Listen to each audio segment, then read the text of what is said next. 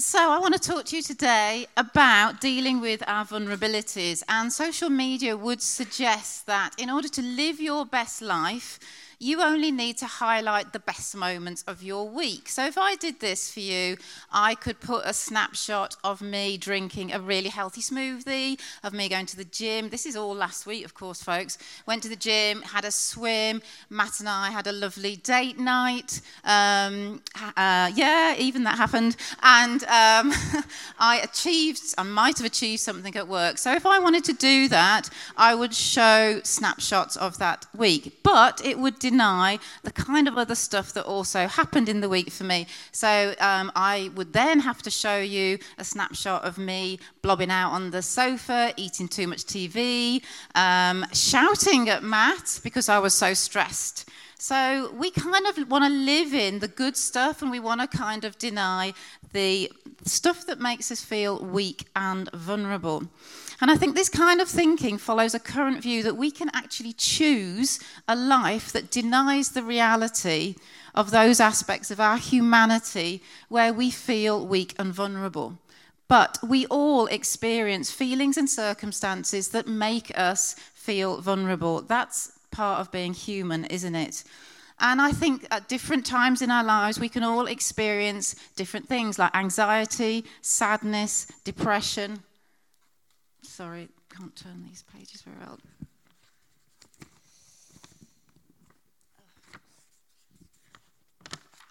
Death, uh, grief, death of my folder here, disease, lack of physical ability, lack of mental ability, relational strife, stress, loneliness, and perhaps tendencies towards addictive behavior. That's for everyone. That's whether you're a Christian here or not. That's just part of human nature. That's part of the fact that we are broken. We're not the finished article yet.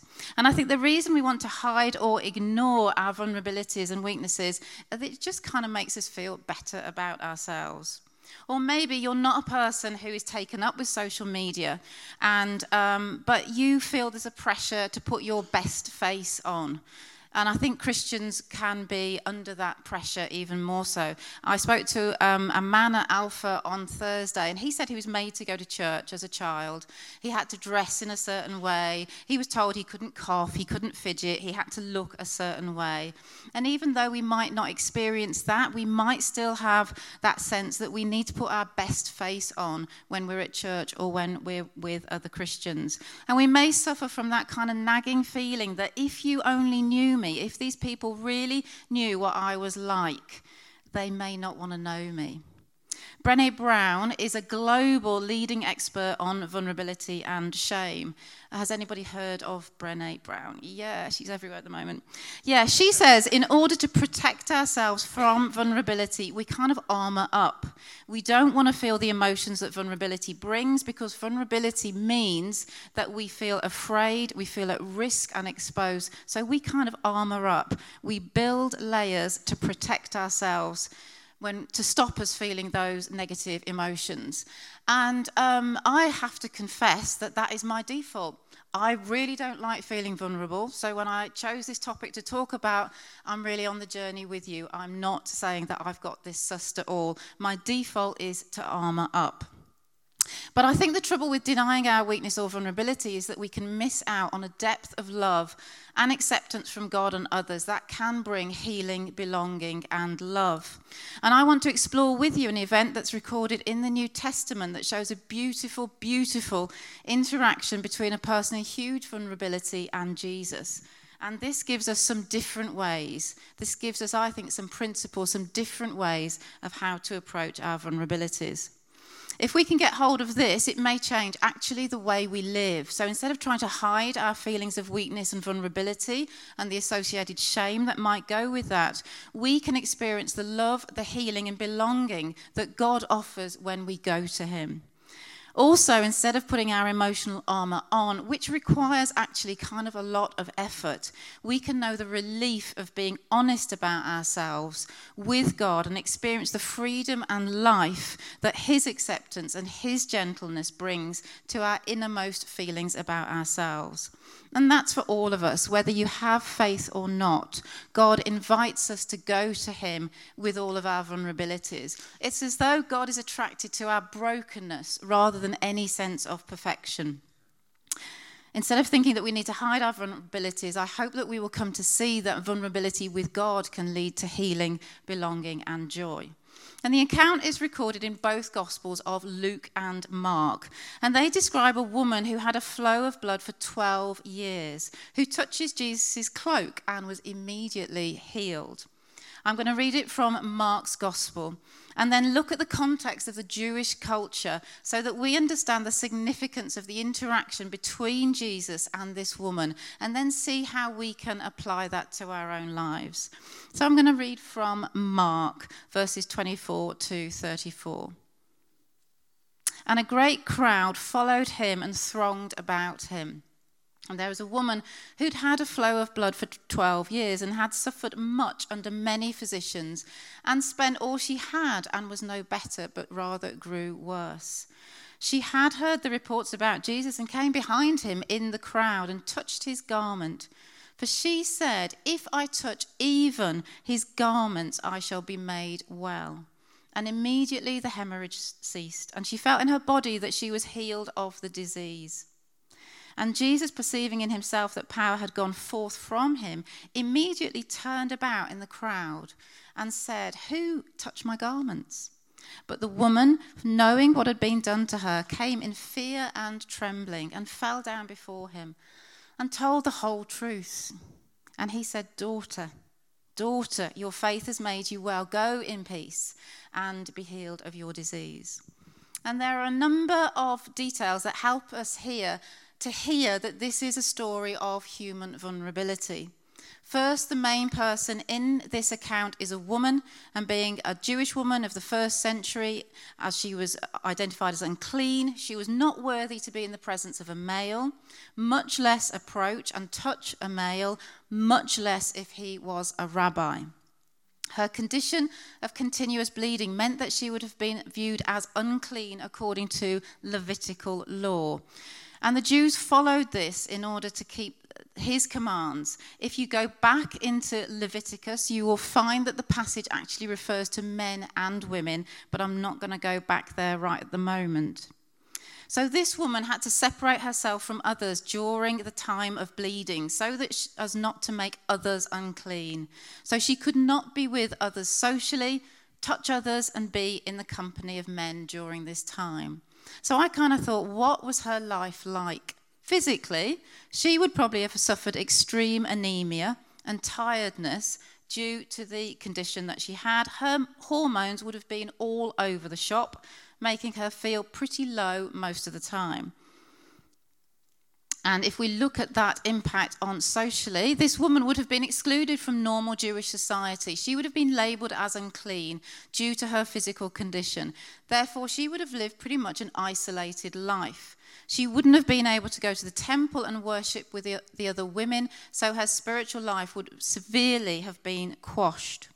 She would have been a, like a woman today with an incurable, contagious disease. And I was kind of thinking, what example could I think of that we could relate to? I wonder if the Ebola virus is something. If a woman came in here with that virus, we would not welcome her into our midst. We would want to separate her. We would want to keep her very contained and away from us. And I think that's a kind of example that um, you know, that shows how this woman was living. Mark, um, Mark, doesn't actually give the woman a name, but many other women were named in the Bible because of their interactions with Jesus and because of the roles that they had in his ministry. But he leaves her unnamed. And I think he does that because it really kind of compounds the insignificance of her existence in that society of, the, of that time. But just imagine what it would have been like to be known as the woman with the flow of blood, the young, clean woman. She was kind of known as her vulnerability. That became her label. I wonder how we can relate to this today, which has made you feel vulnerable, and actually that has become part of your label or your identity. Perhaps an area of weakness that you suffered or circumstances that have made you suffer has now become part of your identity through which you know yourself and then which you actually tell other people about. Or perhaps you're tired of armoring up, hiding your vulnerability because you fear being exposed and that sense of shame and the constant thought if they really knew what I was like, would they want to know me? I've talked about this before, but my mum died now four years ago of depression.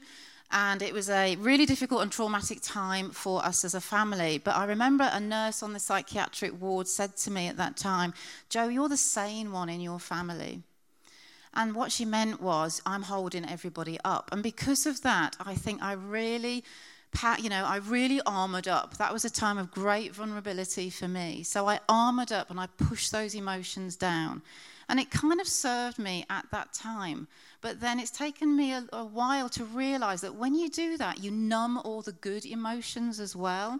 So you numb your feelings of vulnerability and weakness, but you can also numb joy and delight and freedom and creativity. So that's something that I've experienced myself. But I wonder how you kind of relate to this. Are you a person labeled by a broken relationship in your past? Are you a person labeled by a failed career or a job that you had to leave that you didn't want to? Are you a person made vulnerable because of a struggle with addiction issues? Are you a person who turns to alcohol or spending or eating too much for comfort? Or are you the person scarred from a previous difficult work experience or even church experience?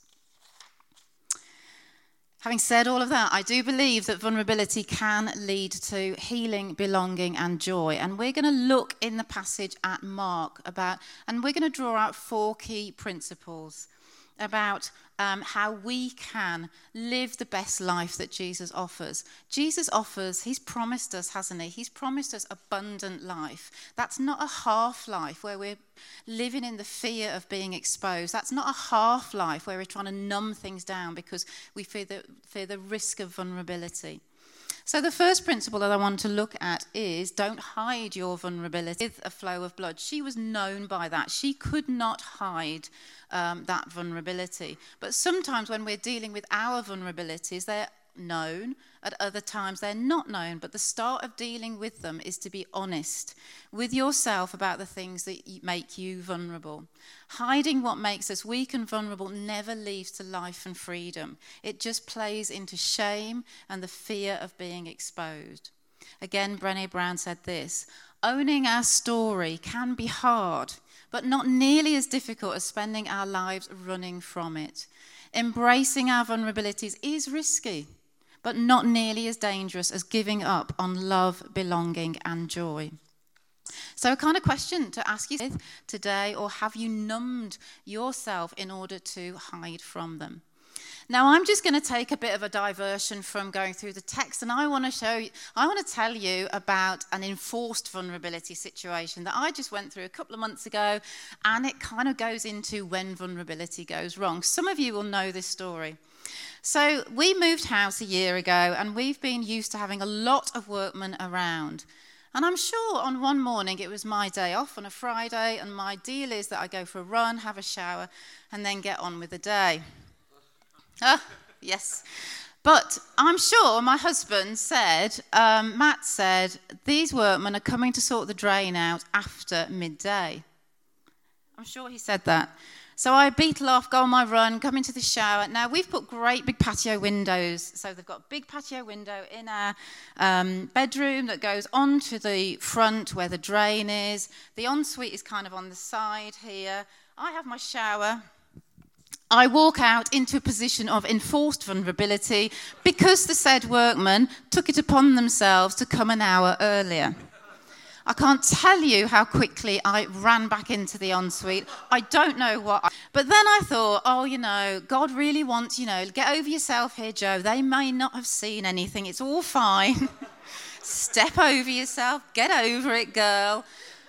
So I thought, right, I'm just going to go and offer them a cup of tea and coffee. I'm sure they didn't see anything, Stuart. I'm sure. So I think, oh, you know, it's always good to serve workmen, you know, let's, let's do this, Jo. So then I fully clothed, went towards them, and they dissolved in a fit of giggling. So I ran back in the house, didn't make any eye contact with it again, would n- never went out to see these workmen. It's a funny and horrible example for me, actually, but it's a funny example that really shows that there are times when vulnerability goes wrong. Th- we think it's going wrong.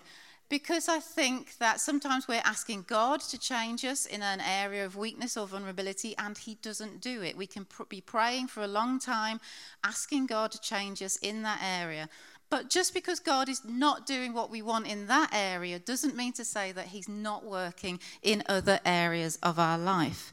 I think another way is that invulnerability can go wrong is that we can be really open with people, and if they don't respond to us in the way that we need when we are vulnerable, we can easily shut ourselves off. We want to protect our heart, don't we?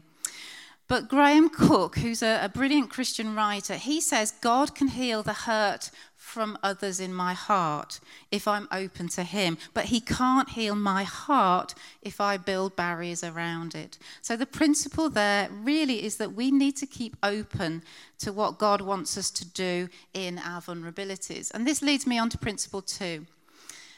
Uh, the unnamed woman heard the reports about Jesus and she kept herself open to what God would want for her in her vulnerability. I don't think she'd actually seen him healing folks, but I think she perhaps heard women gossiping about this guy Jesus who was going around healing the sick, loving the poor, reaching out to the marginalized. And there was just something within her heart that says, I, I want some of that. I want some of that. So, my uh, question, really, an encouragement to you is to stay open to what God wants for you. If you're not a Christian here today, then I'd really encourage you to come on to Alpha. That's a great course of way to staying open to God and exploring questions about God. And the other thing is, if you're not in a Connect group, we saw um, a snap, didn't we, of a Connect group in LTV. Connect groups are small groups of people that meet midweek over time, you're going to face where you can share your vulnerabilities with other people, seek God, and also you get the privilege of walking with other people in their vulnerabilities as well. So stay open. Then the third principle is that we need to approach Jesus and reach out to him. So the unnamed woman came behind him in the crowd and touched the garment you know, if we think about what just had just happened, Jesus had just performed a great public miracle, and he was on his next mission. He was going to heal the daughter of Jairus. He was on his way. The crowd was jostling and pushing. They just wanted to be close to him at that time. He was a celebrity. Everybody loved him. Everybody wanted a piece of him. He was a teacher. He was a rabbi. He was a healer. He was their Messiah. Everybody wanted to be close to Jesus, and it was into this situation that the unnamed woman with a flow of blood um, stepped. It would have been high octane, highly emotional. And the unnamed woman stepped into that. That would have taken huge, huge courage. Courage, actually, for her to disregard the Jewish law. Courage to overcome the fear of exposure. Courage to over. What was going to happen when she touched Jesus? You have to have courage to reach out and to touch Jesus in your vulnerability. You can't really bring your weakness to God without that, that step of courage right at the beginning. And sometimes I think we feel we can't approach Jesus with our weakness because we're kind of too ashamed of it. Or we feel that we've asked him too many times for the same things. Or even that what we're asking about is too insignificant for him. But I wonder what you would ask Jesus for if you thought he couldn't see you. If you could sneak up behind him and touch his garment, what would you ask Jesus for? So, a question for that is Do you have the courage to reach out to God for help and for healing? Now, principle four is really in the response of what Jesus said. It is a beautiful sentence and it's so powerful. He said to her, Daughter, your faith has made you well. Go in peace and be healed of your disease. Jesus knew that power had left him uh, when she reached and touched him. But he gives her this beautiful, life transforming response to her. And that, that shows how he viewed her vulnerabilities, but also how he views our vulnerabilities. Jesus not only wanted to heal her physically, he could have carried on walking. He'd really got his next mission lined up. But it's as though he had to stop. It was as though he had to turn. And he was almost vulnerable to her. He turned, he stopped in his way, and he wanted to connect with her as a person. Although we may want to hide from God at times, He always wants to cut through our shame and fear and restore our relationship with Him. In Jesus' death, He has dealt with our sin stuff that we've done out of weakness or vulnerability, or stuff that we've done that is wrong and we know it's wrong, and then that. But listen to this quote by Bill Johnson God is not preoccupied with our sin, He's dealt with it, He's moved it as far from the east as from the west. And in that one word, in that beautiful response by Jesus, He does more for this woman that she could ever have hoped for. He says, Daughter. He says, daughter. In that word daughter, he changed her identity from one who's in relationship with God himself. He gave her the highest honor of being known as the daughter of God. He restored her dignity and standing in the world. She went from a place of shame to honor, from a place of rejection to acceptance, from a place of isolation to relationship. She went from a place of unworthiness and being despised publicly in society to one where she was valued. And this was in full view of Jewish society. In this one interaction, Jesus cuts through the Jewish laws of the day. Not only did he show a welcome of this touch by this unclean woman, but he celebrated it and he showed her absolute love and healing.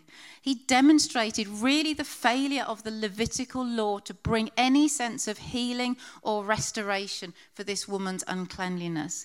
But he showed that coming into relationship with him was the way that she could be restored and made whole. And this is the same for us. There's no ritual, there's no law that you can follow that is going to deal with weakness and vulnerability and shame. It is only coming into relationship with God. So he does this, I believe, in our vulnerabilities. He turns uh, to us in our weakness, he turns his way. He kind of stops and he goes back to us when we cry out to him in weakness. And he wants us to know his value, identity, and us in our weakness and wants to cut through all the shame and fear we may feel by restoring our relationship with Him. And He wants us to know who we are, what our identity is in Him as His beloved sons and daughters. So, my question is can you listen for God's words over you? In your area of vulnerability, so that you see yourself as a daughter or son of the Most High God. And um, I said that this was a personal kind of journey for me. I know that I've experienced vulnerabilities kind of at every stage of my life. Last week I shared how much I was compared to my older sister. She's only 11 months older than me. So that from the time I was born until mid 20s at least, everything was referenced to my sister. That kind of gave me um, a difficulty with self acceptance and self confidence in my early 20s that translated into me working far too hard, to be honest, in my 30s and 40s as a working mother, this kind of sense that I needed to prove myself. That carried on uh, during those years. And then I've explained that, you know, dealing with the death of one per- parent, and uh, my dad now has dementia. I just think there are vulnerabilities I've experienced through all the stages of my life. And I don't think that I'm unique on that. I think we all have that. But my experience of God in all of this, and I refer to um, a, a scripture that I've kind of not really understood, but I kind of think I do now. Paul in 2 Corinthians 12 9, he says, My grace, this is God, but he's saying, Paul says, My grace is sufficient for you, but my for my power is made perfect in your weakness. And I think when we go to God in our weakness, in our vulnerability, we experience the acceptance of our Father. We, expect, uh, we experience his transforming love and we experience experiences in all these vulnerabilities. And I guess I'm going to walk out in vulnerabilities for the rest of my life. I just think that is being human.